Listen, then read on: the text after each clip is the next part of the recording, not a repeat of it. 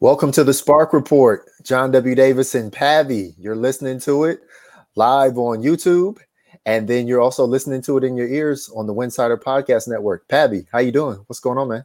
Good, man. How are you? Good. I'm feeling well. How are you feeling? Chilling, bro. Okay, so playoffs begin on Tuesday and then again on Thursday, and then semifinals on Sunday. The Sparks will not be playing on Tuesday, so they don't know who they're playing right now. The Sparks are taking Monday off. They took Sunday off. They will practice on Tuesday and Wednesday. And only in Wednesday's practice will they know exactly who they're playing. So I think, and let me know what you think, I think they practice and they prepare as if it doesn't matter who they play in six, seven, and eight because they played all of those teams twice this year. What do you think about that? Yeah, no, no, yeah, of course. I mean, I mean, even even from all the things that we've you know heard from Fitz this season, when they, you know, when I when I when I've asked him about scouting, you know, because this is a weird year, he's always said that you know we have to be the best that we can be. So I don't think that you change that um right now heading heading heading towards the playoffs. I think that you still have to be the best you can be and just work on yourselves. Like they have a lot of stuff that they can clean up just within them, you know. So I don't really think you too much worry about who you're playing or you know matchups or you know scouting other teams. You got to go and scout yourself.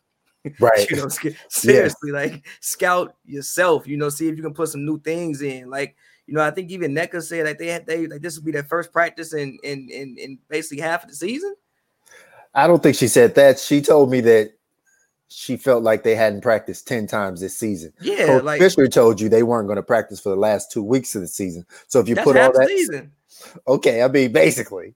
Basically. You know, so so yeah, like I think for them, you guys you just gotta worry about yourself no matter what. So yeah, I'm, i can I can I can definitely agree with you when you um say that. Yeah, you know, I think they'll prepare for them. Yeah, I, I think the best version of the Sparks can beat a six seed in the sky, a seven seed in the sun, or even an eighth seed in the Mystics who are streaking right now.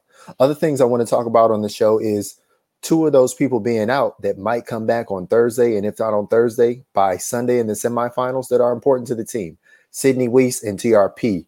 Also, want to talk about the WNBA awards because I think it's appropriate, being that you and I don't have votes. We need to give out our own Spark Report awards. We need so to I think we're, votes, we're going to we do need to have we gotta, votes. We gotta, we gotta work on that. we'll work on year. that for next year. We'll work on that for next year, but all we can worry about is this year inside the Wubble. We can give out awards ourselves. But so I think the Sparks are at their best when they have a 10 player rotation. Yes, the Sparks had 10 players available these last two games, but when Sydney Wiese and TRP are out, Reshanda Gray and Marie Gulich are far on the bench and they are redundant with the depth that they had there. They had Candace, Nneka, and Christina Anigwe. And then to have and Gulich, that would be too much rotation inside when two of your three best players are honestly, your two best players are probably Candace Parker and Nneka Ogwumike over the long term, over their span of their career. Those are your two best players. So there's only so much time you're going to want them off the court. So, with that said, they decided to go with the eight person rotation. And I still thought that you still should figure out how to work Gray and Gulich. You and I have talked about that. But if you go uh, eight person rotation up against any of these other teams, you just make the game more fair because you don't have the depth that you can, even a two, three minute spurt when somebody's just going to go out there and, and play to, to exhaustion because in two or three minutes you can play to exhaustion. If true. you really want to go out there and bang and because in two or three minutes there's most likely going to be establishing play. You're yeah. probably going to foul somebody you're going to get fouled all of that. So it's not just straight 180 180 seconds of just straight basketball. So they didn't use that opportunity with gray and Gulich to do that. So that gave him an eight person rotation. And that wasn't enough, especially when you had your backup point guard who was going to bring a different speed to the game, starting along with Chelsea Gray. So you had nobody to bring that different speed that Te'a Cooper has brought off the bench. Yeah.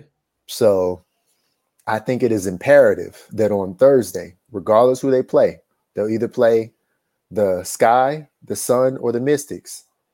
I think it is imperative that Te'a Cooper is coming back off the bench and that at least, at the very least, Sydney Wiese is back and in that starting lineup. And we saw Sydney Wiese, she doesn't have to play 40 minutes a game. That's, yeah, I mean, that's yeah. not the issue. It's just yeah. the, the point that it's Sydney Wiese. Yeah, I mean, but even if they aren't, like, they have to be, they have to put a full 40 minutes of basketball together, regardless of, you know, who's there. So I think that, especially like the Misses game, they just didn't put together a full 40 minutes of basketball. And that's and, and and and we've also seen times this season in which they don't do that. They've just been lucky enough to get away with it a lot because they've been good at closing some of these lesser teams out.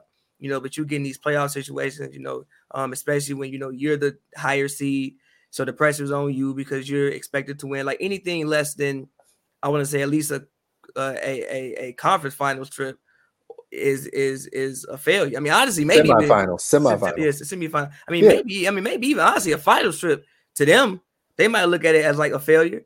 You know, they might. We'll have to ask them about that um, to, to them, that so, time comes. But yeah, like you have to make if you're the third best team, you have to make the final four.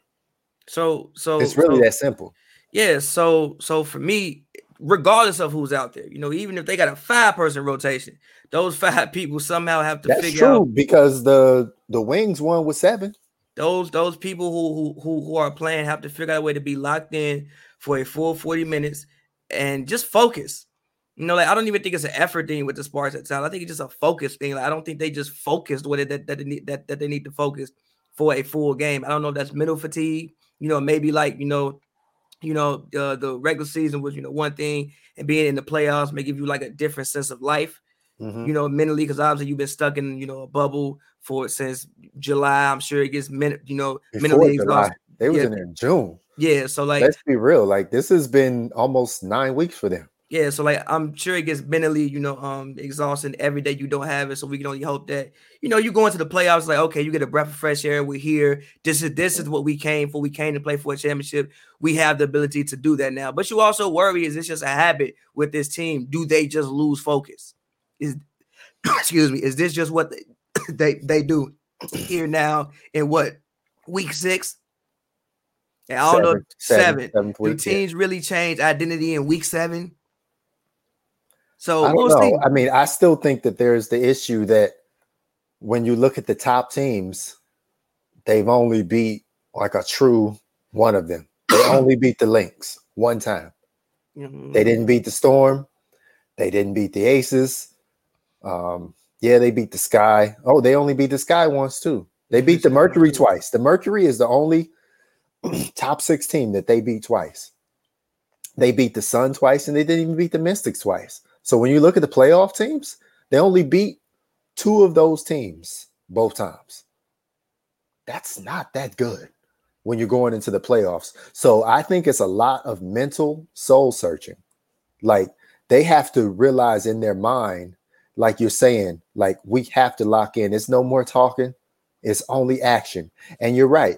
If they were down to seven players, then that's a situation where you just say, okay, Nneka and Candace, you're not coming off the court. And then everybody else, that's the rotation. Chelsea Gray, you're not coming off the court because we've seen you play as many minutes as we can make you play. And so you really are rotating two positions. If it comes down to it, that's what you need to do. Because for some reason, let's say they play the Connecticut Sun. I guarantee you that Alyssa Thomas is not coming off the court. I can almost guarantee you that DeWanna Bonner is not coming off the court. And if Jasmine Thomas is up to full health, she's not coming off the court either. So you're going to have three people that are constants. And it's almost to that point where the Sparks are going to have to do that because this is the great thing about it. So they will not have played in the Tuesday game. So whoever they're playing will be back to the normal schedule of playing a game, day off, playing a game. And then you do whatever you have to do to win this Thursday single elimination game. First of all, single elimination should give them more power, should give them more want, should make them just want this a lot more. And then after that, you get Friday and Saturday off. The next game is not till Sunday. So you're getting two days off again. So you do whatever you have to do to win on Thursday. Even if that means you have Sydney Wiese back, but you still have an eight person rotation, because we've seen games when they've had basically the full rotation and Kristine Anigwe doesn't play. That would make them back down to an eight eight rotation, where you just do Seimone Augustus at the four for a little bit, and then you're just done with it. So I mean, they they may have to do that to win the game, depending on who they're playing. So to me, it doesn't matter who they play. It's about them. And you're right. They have to play as close to 40 minutes of defense as possible. And again, again, it's not it's not possible to play a total not 40 even, minutes of defense, but it's got to be in the 30s. Not even not even not even 40 minutes of just 40 minutes of focus. like 40 minutes yeah, but focus. The, but the defense is the focus. Uh, but yeah, yeah, yes, yes, Yes, because yes, the defense allows them to run in the transition, and the that's why Candace Parker is so good in the beginning of the game. As you pointed out, is she has different looks in the beginning of the game than she has at the end. Defense, defense, defense is also a part of it, and also when they're like half court sets, especially like the Washington game. I just saw, excuse me, saw them taking some shots, and I felt they could have got better looks down the stretch. Yes, but what limits? First of all, what limits having a tighter game, right. defense, right. and then also what limits having to rely on half court sets? Right, defense, defense, which then gives you transition offense. You're right, defense. So it's all about the defense. Yes, they need to learn how to execute better in half court sets, but that's what two days of practice are for. And then you win your Thursday game. That's what your Saturday practice is for. You might get Friday off, but that's what your Saturday practice is for. So the practices are what's going to lead to half court success. But the individual sessions that Coach Latricia Trammell talked to us about, that is going towards the defense as well as the practices. Yeah, you can spend as much time as you want on that, but they've said it all the time. You and I have said it. I think we're in agreement. Defense is a mindset, especially when you are a top three defense in the league. You're a top three team in the league. You're 15 and seven. You're third for the second straight year. And you can look directly at the games you've won it's been because of defense. Even when you've had to come back, it's been because of defense. They have not won a game because they outscored somebody. Yes, they yes they end up with more points at the end of the game, but this is not no run and gun. Detroit Pistons versus Nuggets 180 to 181 or 184 to whatever it was. You you you you took it all the way back again. Okay. People do not know that game and what happened in that game. Shout no. back. Right, but that's what I'm saying. This is this is not a run and gun thing. This is you're winning because of defense. You get to some of these games in the playoffs. If they're on ABC, you'll have two minute timeouts instead of one minute. So, like, there's benefits for this team if they get to where they need to go. But whatever they have to do, they have to win this single elimination game on Thursday. And honestly, if they were able to win last year against the Seattle Storm in a single elimination game, they should be able to win this year against the Sky, the Sun, or the Mystics because all of those are lesser teams than what they had to deal with last year. Because last year, because I mean, last year it was essentially the team that the Aces barely beat in the last game by themselves. Because, yeah, they didn't have Sue Bird and Breanna Stewart, but they didn't have Sue Bird and Breanna Stewart for the last two games of the season, and they're still competitive and still firing on essentially all cylinders. Yes, you want those two back, especially Breanna Stewart. Like you don't, you're not going to win a championship without Breanna Stewart, but you're still a tough out without her because that's just allowing other people to do more things. Yeah, I think that just maintenance is more important for you know Breanna, right? With the Achilles, like just maintenance. I I, I, I was even watching. Um, she did she did a podcast actually with uh Kelsey Plum and, and Kevin Durant. KD, and I was even watching it, and um, she was like, you know, for me, it's just about if anything hurts, I need to just sit down because it's about me just maintenance and just being healthy and like mm-hmm. not pushing my body too much. See, that's the main thing she learned from the um Achilles injury. So I think even for her, I, I personally, I think she's fine. I hope she's fine. I think it's just about you know maintenance. If you feel any any type of pain, tightness, sit down. Like obviously, we won the top two seeds. It's not like seeding matters that much at this point we playing on one quarter? Not really, but I will say the one seed is going to have a much easier time getting to the finals yes. than than the two seed because there were there was there's a separation between the Sparks and the Lynx and the Mercury. Even yes. though it's only a couple games in this in the standings, of course, like there's a clear separation between having of to go course. against Sparks in a five game series compared to the Mercury or but, the Lynx in a five game series. Yeah, but at the same time, if you're a team with real championship aspirations and you caring about who you playing, you got an issue right there. Then like, then like, how many championship aspirations do you do you really have? Your mindset That's should true. be whoever you put in front of them, we beating you. And however That's many true. games, That's true, but it is easier to beat certain teams. That's fair, of course. Yeah, of course. So the one seed sets up the aces to be sitting there waiting for whoever wins against the Seattle Storm. If agree. it's the Storm, they win, or whoever else they happen to play. So I can agree. I, I just feel like it's set up for the Aces, and but the Aces earned it. And we're going to talk about WNBA awards later, but there probably going to be some Aces on that on one of those awards. Okay. And you probably know who I'm talking about, but I'll get into that a little later. But if I get back to Sydney Wiese and TRP, both of them have been out for a while. There was a time when it was Wiese and Sykes out, and then TRP started, and then she was out in 35 seconds because she dislocated her shoulder. Now I can tell you this: we both know that TRP has a history of shoulder soreness and issues. She's constantly maintaining them, icing them. But I can also tell you this: TRP is one of the players on the Sparks who I feel like will run through a brick wall.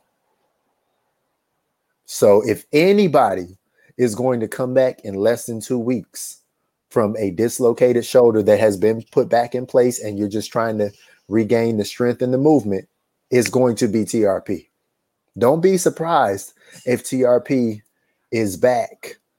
I don't know by Thursday, but definitely by Sunday if the Sparks can make it to that. Speaking of Sydney Wiese, I expect Sydney Wiese to be playing on Thursday. From what I know about Sydney Wiese's rehab, it appears to be going well. And I think that Sydney Wiese will be back on Thursday. And if she's back, you start her because it gives you so many more options to change the game off the bench. You can change it with Cooper, you can change it with Williams. I mean, the thing about Sydney is it's an ankle. It's not broken. I don't think it was like a grade three sprain. I mean, it looked bad, but I mean, I mean, I don't know. Like she might do yoga or something. She might have you know good ankle tension. Like nah, for real. Like she might do yoga, have good ankle. She's tension. not old. Yeah, so like I don't know, but you know, you put an ankle brace on and get you some high tops, she'll be all right. I mean, like the thing about Sydney is you really just want her on like obviously her three points has dropped a little bit, you know, like near the near the end of the season, it but did. still you can't just leave her you know, like Te'a Cooper at this point in time in her career, she hasn't proven that she can consistently knock down a three ball. So defenses don't really have to guard her. And you've been seeing her actually shoot a lot more threes, and I personally think what she should be shooting. But again, they're open shots, but they're open because the defense doesn't fight that they need to guard her. Sydney, you can't do that. You can't just look at her when she's in the corner spotted up. Somebody mm-hmm. has to think about getting out. That does free up space for everybody else on the um court, which is why even if you know she comes back and she don't even take a shot, she is running up and down the court as long as she's just standing there and like so and they know oh Sydney's there, I have to at least pay attention to her. That mm-hmm. helps the spacing improve and helps everybody else out.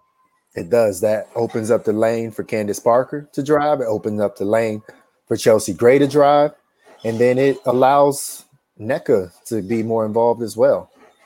So it, it makes you know awesome even if like Nneka spreads out and she does a pump fake, her pump fake is more, you know, effective because you know the defense might bite on that. But then you know if if if, if she's on the same side of the court as Sydney, they can't just help all Sydney. Yeah. Because you know, so Sydney there just definitely improves the space um on the court offensively, which is why even if like I said, she's not 100%, even if she's 75%, as long as she can get up and down the court and stand at the three point line, and you know, maybe you can try to hide her somehow on defense so she doesn't have to play too much on ball defense. I think that you know you can get away with it and you know manage her injury in game. I agree with you. So Sydney Wiese comes back. I say she starts. TRP comes back. She doesn't start because of Sykes, but I don't think you can ever have too much defense. So I'm looking at those two to be difference makers. And yeah, there are some fans that are like, oh, why are the Sparks in a position where they feel like they need Sydney Wiese back to be successful?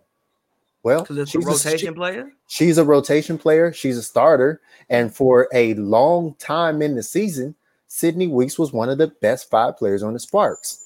And I, I go mean, back to this all the time, and th- I don't have this on the list, but I want to talk about this.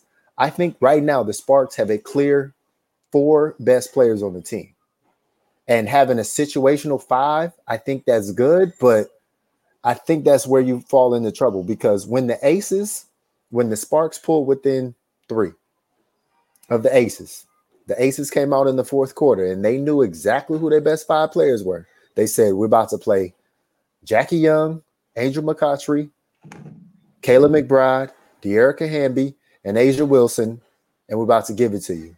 And just a couple more buckets, the lead was back to nine, and that was the game.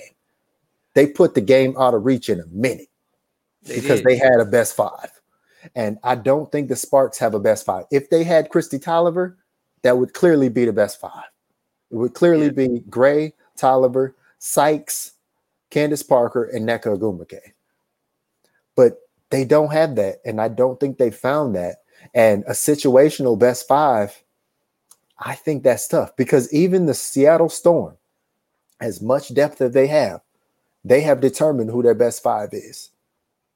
It is a point guard, most likely Sue Bird, Jewell Loyd, Clark, Howard, and Stewart. And yes, you can argue Canada, but she is a, I won't say she's a plug and play for Bird because she's not the same shooter, but she takes that spot easy.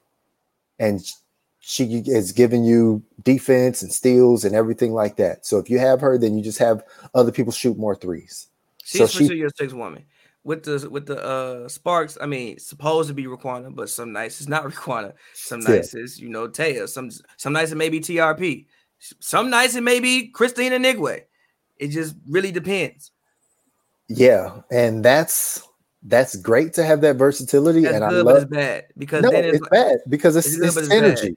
Be, yeah, because nah, not being, but like even even more than that, it's like you know now you in the third quarter of a of of of, of, a, of a playoff game and you searching for answers. So mm-hmm. basically, every game you got to go in and like and like observe and like yeah. okay, so who's giving it to me tonight instead yeah. of you know knowing like okay, I know you know if we got on the run it's three minutes left in this quarter. We need to close this quarter out. Y'all go out there, and I don't have to worry about it. Now you got to observe energy, observe, you know, who's been playing well, observe, observe matchups, which is like you said, it's cool. At the same time, it's kind of bad. I don't think you want to have to think in that situation as a coach. You just want to go to it.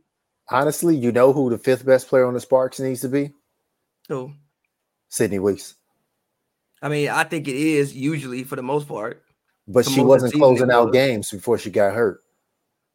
Fair. She was not closing out games. If Sydney Wiese has been able to watch the games and rehab and talk to whoever she's need to talk to and mentally prepare, and then in over these next two practices, really prepare herself and put her in the situation where she can be out there closing out games because we've seen situations where Sydney Wiese is out there making a big block at the end of the game.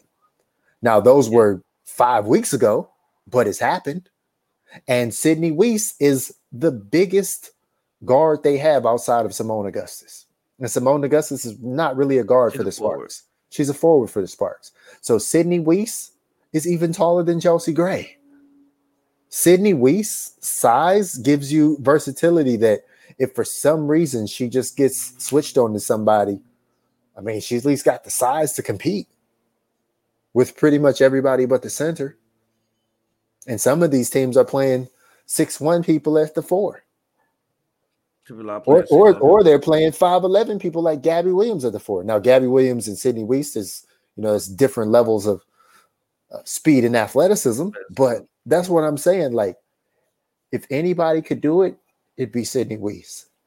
but I also think that there's still that point where when it comes down to defense, then TRP inserts herself as the fifth best player. And Derek Fisher was saying that he felt like Sydney Wiese was starting to, uh, not Sydney Wiese, he was feeling like TRP, Tierra Ruffin Pratt, was starting to find her groove offensively before she dislocated that shoulder. But that's cooked now. that's that's cooked now. But you know, at least, but but but but but think about TIP as her her defensive situation will be valuable. You know, in the quarters, um, and you know, end of halves, late in the fourth quarter, you know, maybe you know you you you sub that offense for defense. No matter what, as like like a shoulder don't stop you from playing defense. Mm-hmm. You know, you can still use your body and you know stay in front of somebody. You know, shoulder doesn't right. you know stop you from doing that. So as long as she's ready to go and you're not like jeopardizing her career by putting her um on the court, and I, I, right. I and I and like I I I I don't think you are. Obviously, I pray to God I never dislocate my shoulder. I don't want to dislocate my shoulder, but I don't think that you know that jeopardizes her career. She goes out there and tries to give it a go for maybe 10 minutes at a, you know, 10 minutes total, personally. No, I don't think it does. And again, TRP is the type of person who she will play through it. TRP, honestly, like I know that the Sparks ask for communication from their players on how they're feeling and things like that.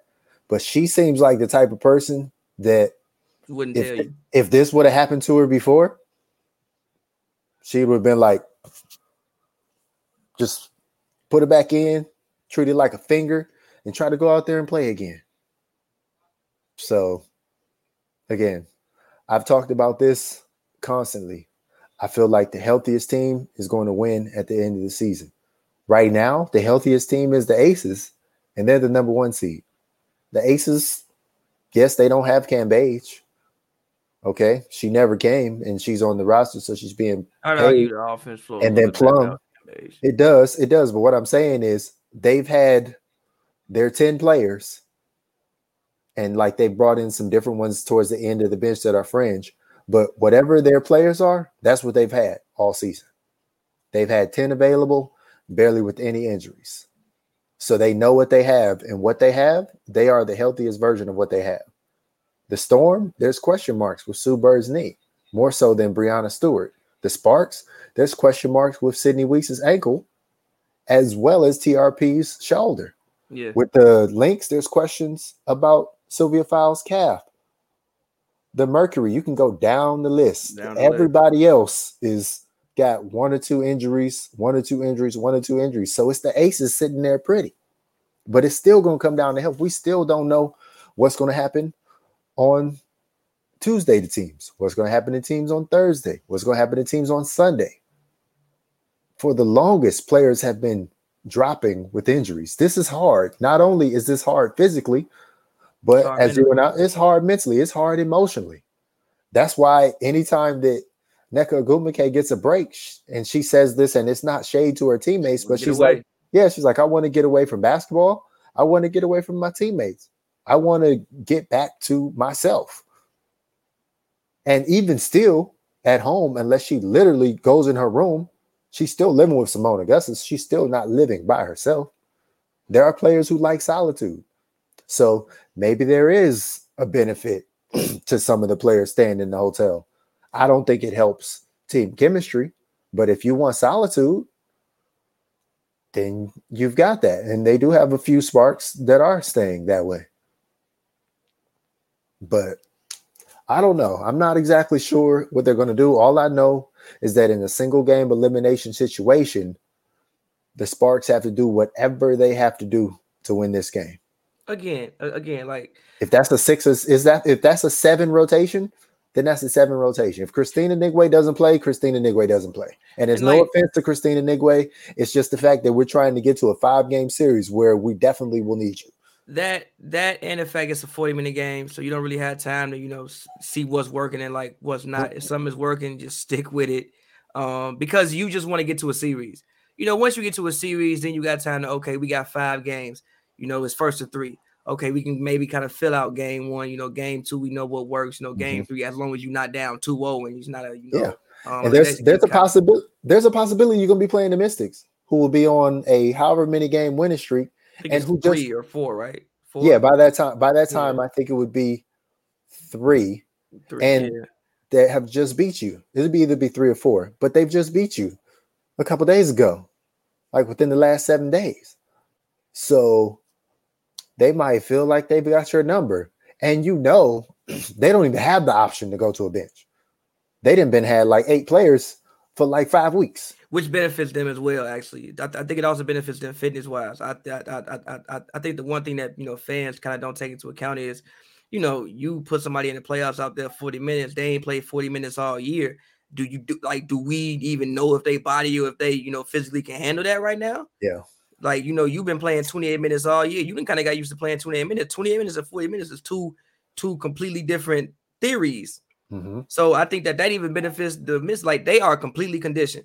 They've been out there 35, 33, 34 Yeah. minutes a night. They, you know, started they Yeah, unmain Hines, Allens, and Atkins No, they don't come off the no, court. you know, they don't come out the court. The Sparks, I mean, like you know, Chelsea Graydon sat down a lot this year. Candace ain't Well, played. I, two- I 20 will say. I will say, Candace has played 37 or 38 one time. And that was without an overtime game. So I think Candace is probably has the most experience playing the most minutes this year. Chelsea Gray, she can play, especially the way they put her in off ball situations. Honestly, I kind of want Chelsea Gray to step up and be more of a point guard coming down in this. Get the ball in her hands more. Like if it's not in Candace's hands, I'm going with Chelsea Gray. I'm putting more on her. Like, yeah, it's great to have her in an off-ball situation, but she's not a shooter like a two guard. Yeah, she's been especially a, not this not, season. Not, this season. It's she attacks better with the ball from the top. She's not a, a wing attacker unless you're going to work it around with a screen and then she's going to be in the paint for a layup. Yeah. But that's not how they use her. She attacks from the top put her in those situations. That's why Candace is so great in transition because she's able to attack from the top and she can go left or go right. Same thing with Chelsea Gray. Chelsea Gray is not attacking from the wing. She can, but that's not that's not a, that's not her comfort spot. Positioning. That's a that's a literally a, a wing positioning. A right. Wing. That's not that's right. not you. And that's and that's so if you're gonna do that, then that's a situation where you want Wiese out there to shoot. You want Riquna Williams out there to shoot.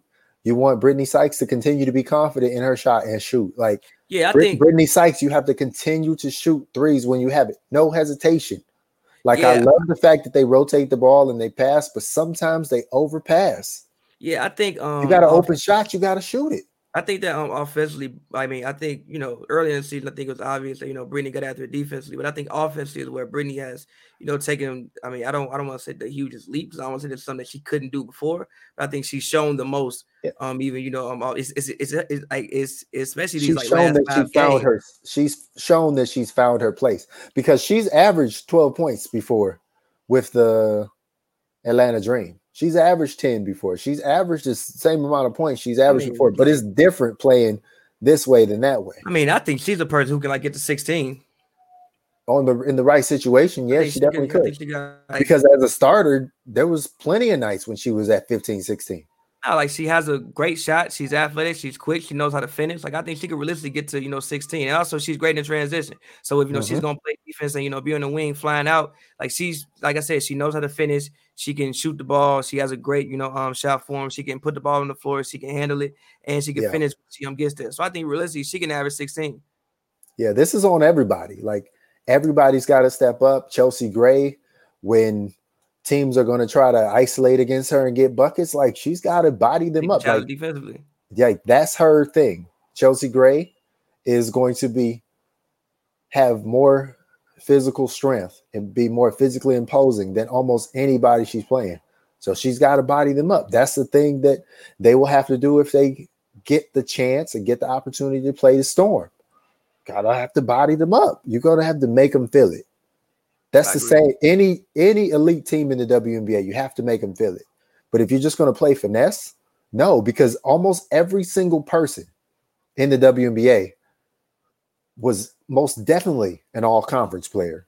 Most of them were all American players and even fringe players, like we're going to talk about later. One of the most improved candidates, Betnijah Laney. This lady was still playing on USA basketball in youth situations so even a player like that, who you feel like, oh, she came out of nowhere for most improved, not really. She's been playing on USA basketball for almost 10 years. Now, yes, she's not playing on the top level, but Sydney Wiese plays on USA basketball. Brittney Sykes, like all of these players are everybody can play. They all like top 100 in your country. So imagine like top 100 US players in the NBA. Like all of those are almost all stars they definitely would be all conference or all division. Like if you were picking an all division team. So, like all of these players can play, like you said. So it's tough. Every single game in the WNBA is tough. It's only 40 minutes. A team really doesn't have to have that deep of a rotation, but if you do have a rotation, you got to use it and you got to run and you got to wear people out defensively and through tra- transition offense. Sometimes you got to match their speed, like the sky on defense. Sometimes you got to wear them out, like you might be able to do against the Mystics by playing physical against them. That's what I talked about way in the beginning when the Mystics still had aerial powers, is playing physical against I them. have, That's a way to, I have, to I have a question. You're Mhm. talking about adapting to styles. Okay, Mhm. what would you say the Sparks' identity is? Like, what is their identity as a basketball team? What is it or what should it be? What is it? That's not a good know. thing. I That's not good. That's not good. You didn't play the whole season. We had we had to play us. I said, what's their identity? And you like, I don't know. I mean, I can tell you what they say is supposed to be, but what I see it to be, I don't know. I They say still don't know. Yeah. But we don't see that 30 minutes a game. I don't see that 75% of the game every single game. So it's like at this point, what do teams have to do to adjust to the Sparks if they play them? You have to attack them. You got to attack the paint and you got to make your three point shots because they're going to give you three point shots. The Sparks' first and second job on defense is to protect the paint. Yeah, Coach Trammell, Coach LT said, I want to take away everything, but they don't. You can't take away everything. It's impossible. But like, I respect it. They don't. Unless you literally had four, unless you literally had like two Brittney Sykes and like one Candace Parker and like one, I don't even want to say Jordan Canada. Like, okay, the only way you could take away everything is if you had one Candace Parker, two Alysha Clarks, and two Brittney Sykes. You could have said a Nneka. I wouldn't have been mad at the Nneka. Okay. Last year Nneka, not this year Nneka. But even even Nneka's like she's a post, but she's a non-traditional post player. Yeah, She's six two at best. yeah, but So yeah. sometimes she's still a bit small. Like Myisha Hines Allen, she was giving it to Nneka inside. yeah, Way too big, way too Yeah, strong. Yes, but And that wasn't a, a dang yeah, we gotta the Nneka was understand. gonna do about it. Nneka's Nneka's season this year has not been Nneka's season last year. No, Obviously, I don't Not- think Nneka's been the healthiest. Like, obviously, you know, Nneka's coming off a back injury. We don't know how much, you know, it may get stiff in game. So, like, Nneka from last year, that's not happening. Nneka from this year is a little bit different story. Nneka is still the real MVP. The first article I wrote before the season, because think about everything she's dealt with. Nneka literally told us her back locked up because of the stress of when the players um, boycotted and then had a day of reflection. I can believe it. She had, she, She, she's had she a lot, lot to deal literally, her body is literally feeling the stress of the season, feeling the emotion of the season. And she held it in her back, which is an extremely important position for flexibility for a player. So she literally manifested what she was feeling physically. That's great to be such an empathetic person, but that's tough when you're talking about basketball. No, I, I agree, but I'm saying like so, so yeah, sure, but this season hasn't been. I'm just saying like this season just hasn't like she's again she's had to deal with it. Everybody's had to deal with a lot, but she's she probably still had to deal shot 50 more. like 55 56% for the season and Yeah, she she- missed so many shots she would have made any other season if she Yeah. would have made the shots that she should have made she probably would have shot like 65% this year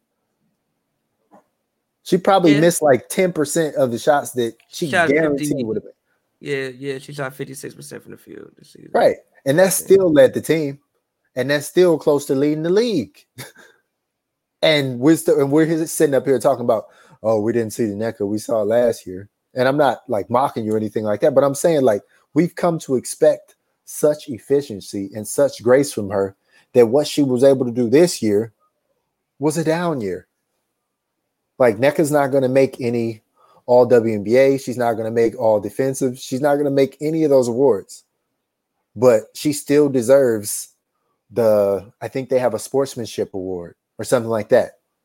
There she still deserves some sort of award for getting everybody to this place. Oh yeah, Getting she's oh, everybody yeah, to the yeah, the yeah. season. Yeah, nah, She's nah, the real yeah. MVP. Like I don't Yeah, care nah, what you say they- about Wilson, Vandersloot, whoever. If you were giving a most valuable player that had out that wasn't just basketball, or you looked at the totality of the whole league, she is the most valuable player in the WNBA. I don't care what you say. Anybody want to debate me on it? Whatever. She is. I mean, that's not how people give out the award, but I will say but she, she deserves, with, without her, there is none of this. Yes, but I will say she deserves some type of recognition um, for the work that she's done this season because she had to do a lot. Like you know, she talks about all the time. Even just getting to Orlando, well, not even like Bradenton was a she lot. Did too much. She's already done enough, and that's why you and I we talked about this too. That's why normally the president of a players union is an older player in the league, is a player that that can spend 60% of their off time dealing with this. Nneka is an elite player in the league. She's still one of the best players in the league right now. And so, like, she was not at the stage in her career where Derek Fisher was when he was leading the NBA's union. Definitely was not at the stage when Roger Mason was doing it. Yeah, Roger Mason was like coming off the bench. The only person I can maybe relate to is CP3. But but but even, even but even still, like I think Nneka is still at a higher point in her career than CP3 is at this point. And I think she has more to do because I think that the I, NBA, yeah, I, think, I think NBA, that the yeah, NBA Players more, yeah. Players Association, Players Union, and the league had a lot more help. Uh, yes, yes. This was this was Nneka, the nah, executive mean, committee, nah, and nah, the commissioner. Mean, doing nah, I mean, Nah, I mean, even the commissioner been around what eight months? like a year. She's been around a year now. Like, nah, before the commissioner been here, like at least the NBA, you know, you have a long standing relationship with yes. this. You the commissioner been and around. Adam, Sil- Adam Silver was the vice under Stern, so Adam Silver been with the league for 20 years. Yeah, like commissioner been around one year. Yes. So, you know. Yeah. Okay, well, you know what? I think it's time to give out the first ever, the perennial Spark Report WNBA Awards. We got to talk about it. Okay, so we're doing first MVP. We're going to do MVP, Rookie of the Year, Defensive Player of the Year, Most Improved, Coach of the Year, and Six Women. We're going to do the main six awards. If we have time, we can talk about who we might want on the All WNBA All Defensive Team. But let's go with that MVP. I'm gonna give it to you first because you already know who I'm picking for MVP. Who you got? Are we in agreement? I'm gonna go A'ja Wilson actually now. I'm gonna go A'ja Wilson now because I mean they I got the best record in the um, league. She's still averaging 20 points. I'm not sure what the rebounds is, but I know it's probably close to 10 at least. If it's not 10, it's about um, nine. Yep. Nine. And she look, she's she's she's been out there every day. One of the mm-hmm. like the best thing you can be is available. And yep, she's been she's out there every day. 20 and a half points, 8.5 rebounds, two assists, two blocks. She's been out there every day and the Aces are the best team in the um league. If you yeah. know, the, if if the um Storm would have kept that, then I would have said Breanna, but they didn't. So she's Aces the best. She, they're the best team in the league, and they literally beat the two competitors both times. They did. She beat the Sparks both times, and she beat the Storm both times, and they were like legit wins, not a buzzer beater, nothing like that. They beat them. She, she beat them both times, whoever they put on the court against her. Yeah, they didn't put Stewart out there on the court, but that's up to the Storm. The Aces played who they played, and she did it without Cambage. We could get into whether we think they're a better team without her. I mean, I don't know. They're showing something without her, but they also did it without Kelsey Plum. They did this without three point shooting. Imagine how many points A'ja Wilson would have if she shot threes. She's a mid range monster. And she's doing all of this on two point buckets. Two point buckets. I don't, I don't even think she had a, more than that. I don't even think she made a three this season. She knows what she does. Right. So I think she's the most valuable player. And, you know, I think it, I hate to say it that, you know, we picking the best player on the best team but there's a reason she why deserves it though. No, but, but, but, but, but, also, but, but, but also, it's not like she's not also played all 22 games. But no, but no, like, not, but, like a walking boot. But hold on, Come on, it, man. hold on. It, it, also it isn't like she's not literally been one of the best three players in the league this season.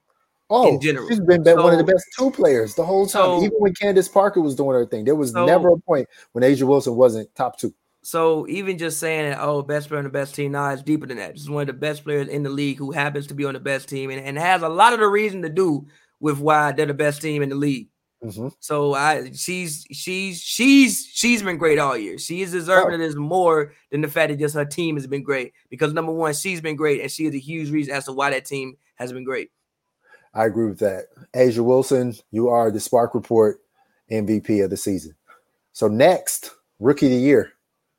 I'll start going, this one off. I'm gonna go Dangerfield. I'm gonna go Crystal Dangerfield on the Minnesota Lynx because she helped lead that team to the fourth seed. She came in the season without expectations from us. She probably had them for herself internally. If this season works out a different way in training camp, I don't know if it shakes out a certain way. There's a possibility Crystal Dangerfield doesn't even make this team. Second round picks don't even always make teams. Okay but she made this team. She started after her first couple games and she took advantage of it. And she's one of the leading scorers in the league. She's done everything that's been asked of her and more. So I think Crystal Dangerfield is the MVP. I mean, two years in a row, Minnesota Lynx MVP. Um, I won't disagree with you. Um, I would have said Kennedy Carter, but she just didn't play enough games. She just got hurt. You can um, say Kennedy Carter. That's fine. She got hurt. No, she got she got hurt. Crystal Dangerfield was again the best availability is the the best ability is availability. Crystal Dangerfield for the most part she missed one game. Yeah, she was out there they, every night. Yeah, they let her out there every night. And like you said, they are in the playoffs. Mm-hmm. Um, if if this if, if this if this would have been a situation, you know, where like you know Kennedy was lighting the league up like she was before, and then she just kept lighting the league up and never got hurt. I would mm-hmm. say Kane Carter because I would have thought what she did statistically would be good enough for me to give her that award because again, Rick of the Year doesn't to me isn't isn't always about making the playoffs. It's about how much did you hoop because a lot yes. of people just happen to go to bad teams. You know, the best players go to go to you know usually go to bad teams, but Right. Judging off what Crystal Dangerfield did, she only averaged what one less point per game. And again, she was out there pretty much every night, and she helped her team get to the playoffs, especially missing Sylvia Fowles most of the um season. I can, mm-hmm. you know, rationalize for giving it to Crystal Dangerfield. And also I think it's a cool story. You know, I think her, like you said, being a being a being a second round pick, you know, if things don't go the way th- that they go, she might not even get an opportunity to be on the team. You know, so I think it, you know, gives you know, other um, you know, young women hope that you know, even if you aren't, you know, a high draft pick, you can still come in and make a huge impact if you're given an opportunity. But honestly, that's still a high draft pick. She still was 16. She I mean, yeah, but, 16. Like in the totality of it, it's still really yes. a high draft pick. Yes. But in this league with only 12 teams, it's not. But if you are the, I'm gonna throw just tiniest bit of shade right now. If you are the Liberty and you literally picked six rookies ahead of Crystal Dangerfield. You you got to do some some changes. You got to do some reevaluating. Yeah, but no. Yeah, yeah, yeah, but the no. only because- one, the only one they should have picked over her was Sabrina. Yeah, but no. The reason that I'm gonna say no is because like you know you you like draft Sabrina and then you're probably trying to build a team around Sabrina. I think Crystal has success because she has the ball in her hands a solid amount in um Minnesota. Like she has the ball in her hand. She it's not like she's coming off ball. Maybe maybe you pick different if you don't get a chance to draft Sabrina. And maybe they try to like, you know, notice that you know they were um playing again. Like I think Crystal Dangerfield is usually more so a driver. Now, the games that I the last game I saw play uh um but you had six times to pick her. But listen, listen, but listen, but listen. I think she's more of a driver. And I think that they wanted to have a team where we give Sabrina the ball, we spread everybody out, and you shoot threes. So I know what they wanted to so, do. So I hear so, you. So and I was of that mindset in the beginning too when I so, first started about it. But so six, five times. So the reason why I'm not gonna like jump on them for not picking yours because I think when you draft Sabrina, you want to build it to the day. They didn't expect her to get hurt. Like if like if Sabrina doesn't get hurt, I think she runs away with rookie of the year. They didn't no, expect they didn't. her to but but they was prepared to put Clarendon right next to her in the starting lineup. You can't tell me that Crystal Dangerfield couldn't have been out there doing the stuff that Layshia Clarendon was doing. No oh, offense think- to Layshia Clarendon, but they started them two together, and they even let Layshia have the ball a lot. Yeah, and then that died by like game two. Because that's when Sabrina's ankle did the mm-hmm. same. No, no, no, no, no. I think game two didn't. She had 30 points in her like second 33 game. and something. Yeah, she yeah, did. But I'm saying, and then that was the last game. time that you saw Layshia handling the ball. Then then then her ankle happened to die midway through the game, but she wasn't touching the All basketball. Right. Okay, then even past the Liberty, the team that really should have drafted her, let's keep it 100%. Keep it above the Indiana Fever. I'm not mad at that. They drafted Kathleen Doyle. No shade to Kathleen Doyle, but you're gonna draft a player out of Iowa over a UConn player? I mean, come on, man. Yeah, but no. Wheeler, yeah, hold on. No. But they had yeah, hold on, but they had Wheeler last year. Uh huh. And Wheeler um, never played this year. She didn't play. Kel, but also Kelsey Mitchell, she did average. And they played know, Kelsey Mitchell at the two this year. Uh, you know, at point, hey. they played Julie Allemand, which was great. Julie Allemand, she should make the All WNBA rookie team. That's awesome. But sometimes you just got to have as much talent as you can. And no one ever said that she wasn't a talented player. I thought she was the best player on UConn last year. I thought she was better than Megan Walker. When I watched UConn play, I thought Crystal Dangerfield was the best player. I mean, you know, and I was talking rationalize that it's not like Indiana Fever was in a position where they when they think about building a team, like y'all not good. So you can just like stock talent and just like see yes, how it works out. Exactly. So rookie of the year, Crystal Dangerfield, you are the Spark Report rookie of the year. All right, DPOY. Now, you know that DPOY stands for Defensive Parker of the Year. For me, obviously, it's Candace Parker. We've talked about it all the time. We've talked about it for weeks. We were some of the first people to start the campaign for Candace Parker for Defensive Player of the Year. I think I was the first person that asked her about what being Defensive Player of the Year, being in that conversation would mean to her. She said that she would put that one above the two MVPs at home on the trophy case, in the trophy mantle. So this would mean a lot to her. I think Candace Parker should be the Defensive Player of the Year. She is my Defensive Player of the Year for all of the various reasons. She led the league in rebound. She had multiple, like 15 rebound games. She was blocking shots. She was motivated. She was getting other people involved on defense. But I still don't know if she's really going to win it. But to me, she's the defensive player of the year. That's all I can speak of. If I had a vote, I'm voting for her. What do you think? Um, I'm with you. You know, um, I think uh, the Sparks have, you know, for all of their quote unquote struggles defensively, I still think that you know they've been one of um one of um but top three defensive team in the league um yes. all year. She's averaging. Does she still? I'm trying to make sure she's still averaging the most rebounds of her career. Oh, definitely. Of she her career. Is, yes. Uh, actually, she's not anymore. No, she, not she, of the career. She's not anymore. No, she is averaging. But that's because she. That's because she played more minutes in that season, though. Whatever season you're looking for, she significantly played more minutes, which is going to get you a yeah, true. Yeah, yeah. So, if you, yeah, if you per 36, so, she yeah. Still, so yeah. Candace Parker is averaging the most rebounds per minute of her career. Yeah, and yeah, and you know, like I know other people, you know, have other people in mind, but um, I think she's had more defensive responsibility than anybody else who is up for the award has this mm-hmm. season. You know, mm-hmm. I think mm-hmm. that she's been asked to do a lot defensively. Like it's not like you know she's on a team surrounded by great defenders. That's not right the case of what's happened. Like Nneka, she's not playing with a former defensive player of the year anymore. Yeah, she's not like, even playing with Alana Beard anymore. Yeah, like like like Alysha Clark, she's playing with Natasha Howard. Yeah, you might be on Natasha Howard being the quiet storm and just barely getting herself into shape now and yeah, whatever, whatever, Natasha whatever. Howard's defensive rating was better than hers. Yeah, Natasha Howard had the best defensive rating in the whole league by far. The league by far. So so hers you know, was in the eighties. Her, you got Jordan Canada, you got Breanna Stewart, who ain't no slouch on defense. Like you got a great defensive team around you. Jewell Loyd is not bad on defense either. Yeah, so obviously good defenders make you better defender. Right. I don't think anybody in the starting lineup this season outside of Brittney Sykes has been a great defender. I don't think anybody on the team mm. outside of Brittney Sykes. Now, team defensively, they sometimes play good team defense, right. but a lot of that, even I think Candace cleans up a lot of that mm-hmm. as well. Um, so yeah, I, I I'm I'm I'm still gonna go Candace Parker, especially the fact of you know um her age, and I don't think that if you I don't think anybody expected her to have the season she had defensively. I think people would have thought, oh, you know, offense she gonna do what she gonna do, but I don't think anybody expected her, including me, to play the level of defense that she's played this season. So I'm going Candace Parker. You're 13, Candace Parker. You are the Spark Report Defensive Player of the Year. So so far we've had everything in concert with each other. Um, and again, don't be surprised if Alysha Clark ends up winning DPOY. I just want to put that on the record.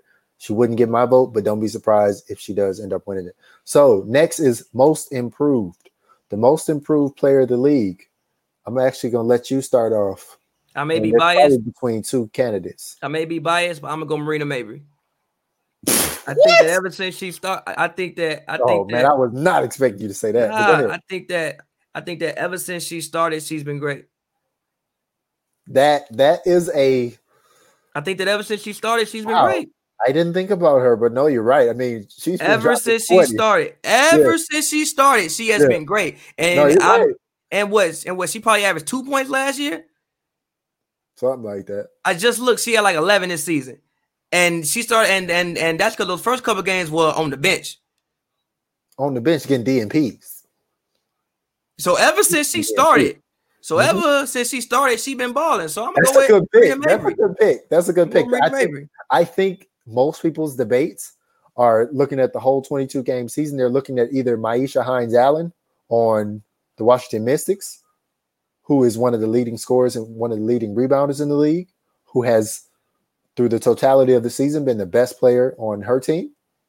And then they're putting her up against Betnijah Laney on the Atlanta Dream, who got cut by the same very fever that did not draft Crystal Dangerfield.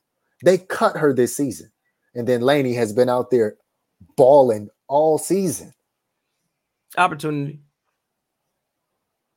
It, yes, yes, you're right. And that was again, that's why I was saying that like Laney has been a USA basketball player. She has represented USA basketball internationally in her youth. So she can ball. Laney's mother, actually, there's a, a story, it's not a story, it's a fact. She's one of the only people that I know of. So Laney's mother and her, they both played for the same coach. They both played for C. Vivian Stringer, the Rutgers coach, the famous Rutgers coach. But I'm going to give it to Laney because yes, you're That's talking fair. about you're talking about opportunity, but I think what we saw from her was a revelation because if you want to talk about most improved, she totally showed us something that we did not see. We haven't seen this from Laney at all in the WNBA. It's not a second player that's just getting more of an opportunity. We saw something totally different. I mean, Laney was out there crossing people over, taking it to the rim, getting buckets that way. Laney was knocking down open shots. Laney was still being an all defensive team level defender, probably second team, but still, like Laney for the longest time, she was the best scorer on the Dream. And through the totality of the season, I think she was the best scorer on the team because Carter wasn't there the whole time. Williams wasn't there the whole time.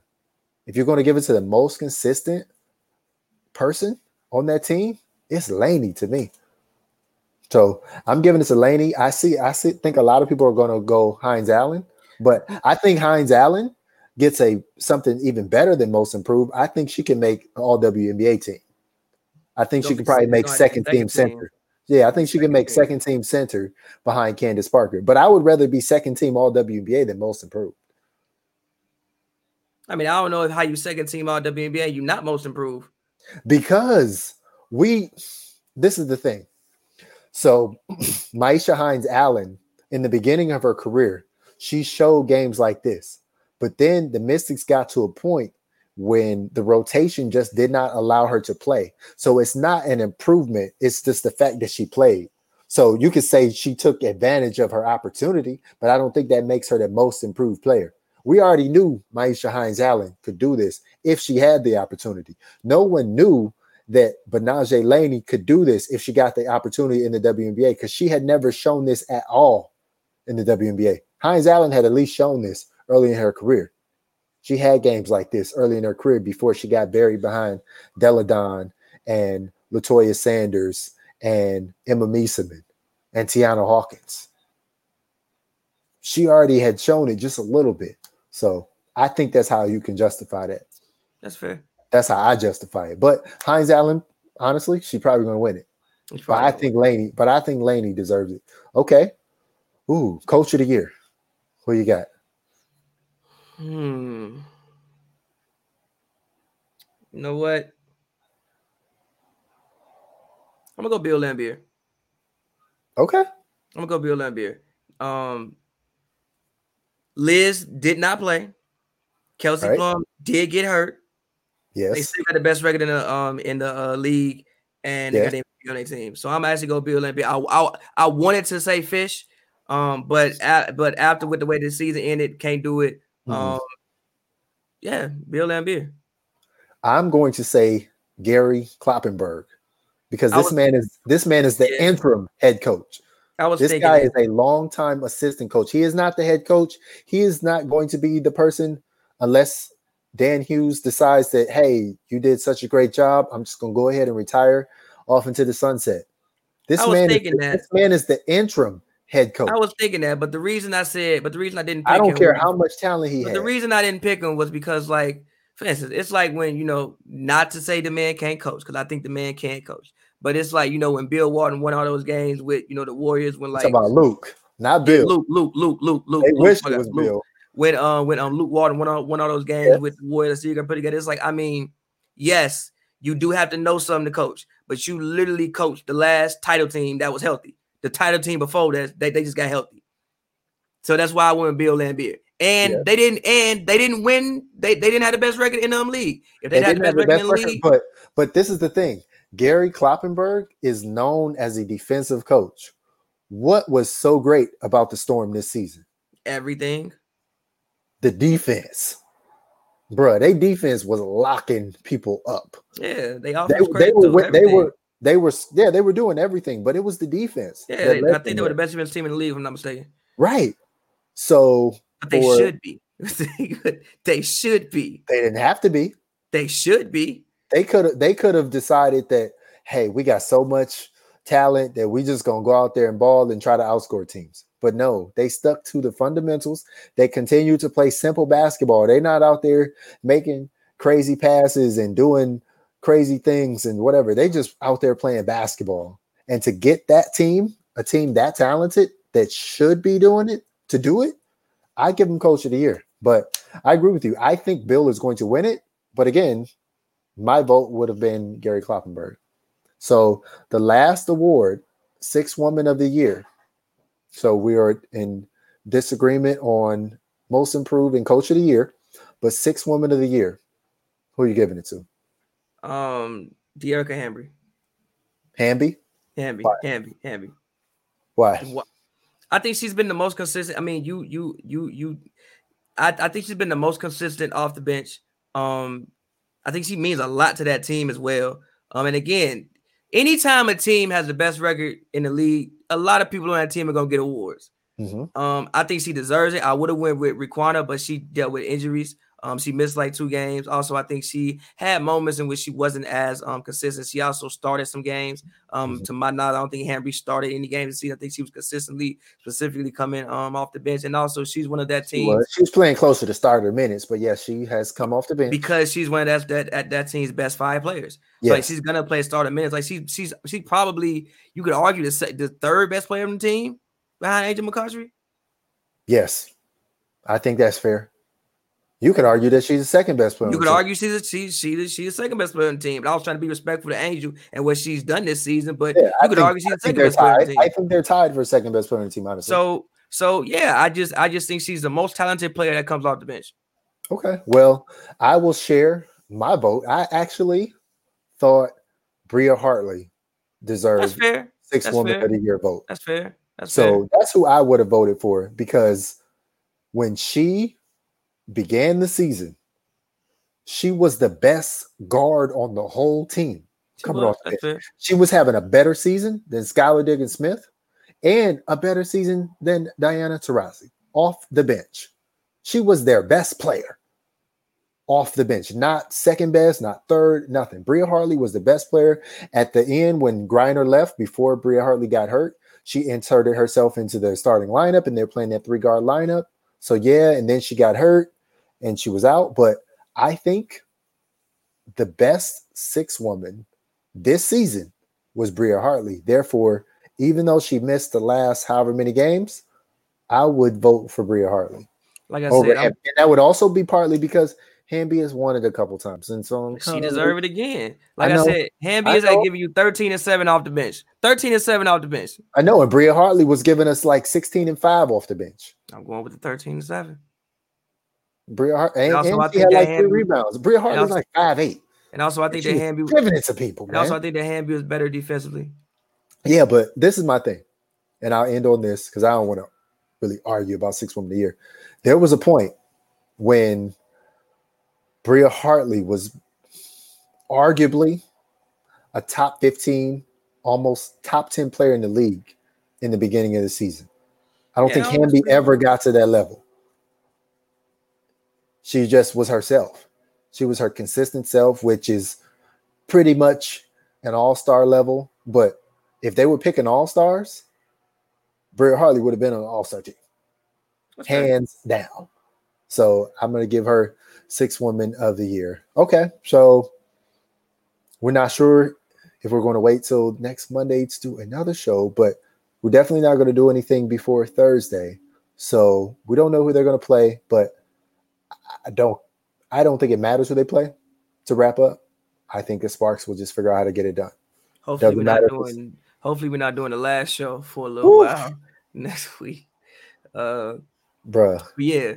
This is my thing. Okay. This is my thing. I will I will put this on the record because it is a single elimination game. I think that some part of the team, the human part of the team, I think people will be relieved whenever their season is over to leave the Wubble. Of course. Of course. That's the human part of it. Like they will yeah. be, if, even if that means you lose in the second round of the playoff single elimination, you lose your last three games. I think there will be some level of relief that you get to go home. I you can go no home and go back to some level of normalcy.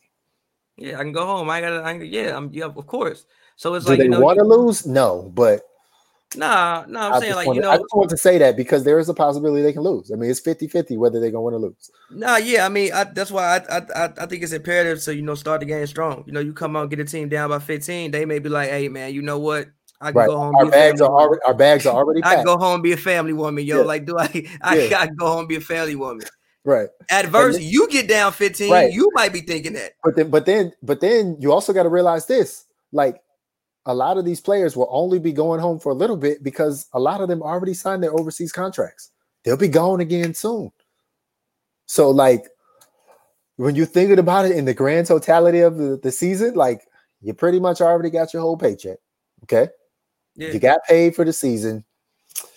Would you rather have like another six weeks off before you go over to wherever? And or, probably sitting something like a bubble.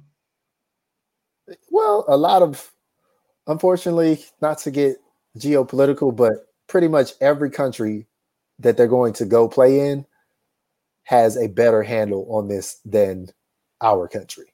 Okay, they have significantly lower cases. So wherever they go play, barring maybe like Italy, which is not doing well, but yeah. They will, and they're not going to play in South America. Okay. Wherever they go play, they'll probably have a good level of comfortability with Fair. what's happening there. Fair. So, and and they've already experienced this, so they're definitely not going to put themselves in any situations where they don't feel comfortable. They're not going to do that. But I just feel like whenever this is over, everybody who leaves will breathe a sigh of relief. I can agree. Because what they've done is great. What they've done is monumental. What they've done is historic. But it is tiring. But it's still tiring. It's still mentally taxing. And it's isolating. It's isolating. And, and, and I'll end on this. What Coach Trammell told us. Like, you got to realize this if you're still listening to the Spark Report with us, 68 minutes into the show, realize this they don't actually play the games at IMG Academy. That's where they live and that's where they practice. But they get on a bus and they drive past regular people and they drive over a bridge and they get to see the regular outside world. And they are, she didn't say this, but I'll say this they are teased by the possibility of normalcy again. So every time they play a game and every time they leave a game, they get to see what you and I get to see every single day if we want to. And so, again, they're only human. So that's yeah. just got to be a consideration in their mind. But okay, I'm going to predict they win that game. Are you saying they're going to win that game? Yeah, yeah. I, yeah. I think ultimately they'll figure it out and get it done. Yeah. Yeah, it doesn't matter who they play. It's either going to be, like I said, the Sky, Sun, or Mystics. They've only lost to well, they swept the Sun, and actually they lost to the Sky once, and they lost to the Mystics once. But anyway, they have a winning totality record against those teams, so hopefully they can figure out how to get it done. But all right, you listen to the Spark Report. So you can find my work on winsidr.com, my articles, and you can also follow me on Twitter at John W. Davis. Pavy, where can we find you? And do we have any special projects coming out this uh, week? I'm gonna ask you that every time until you tell me yes. Coming out this week, no, but songs about women will be coming out eventually pretty soon. I, am just trying to keep that pressure on you. Um, yeah, uh, appreciate it. Um, but uh, at Pavy World, P A V Y World, all one word on Twitter. You can follow me there, Twitter, Instagram, Pavy World. Um, and yeah, thank you guys for you know checking out you know the Spark Report throughout the regular season and checking out all you know the Sparks content. And uh, we're gonna keep it going throughout the playoffs, and um, hopefully it's a long playoff. So yeah. yeah. All right, y'all. Appreciate you watching the Spark Report and right. listening to it too. Peace.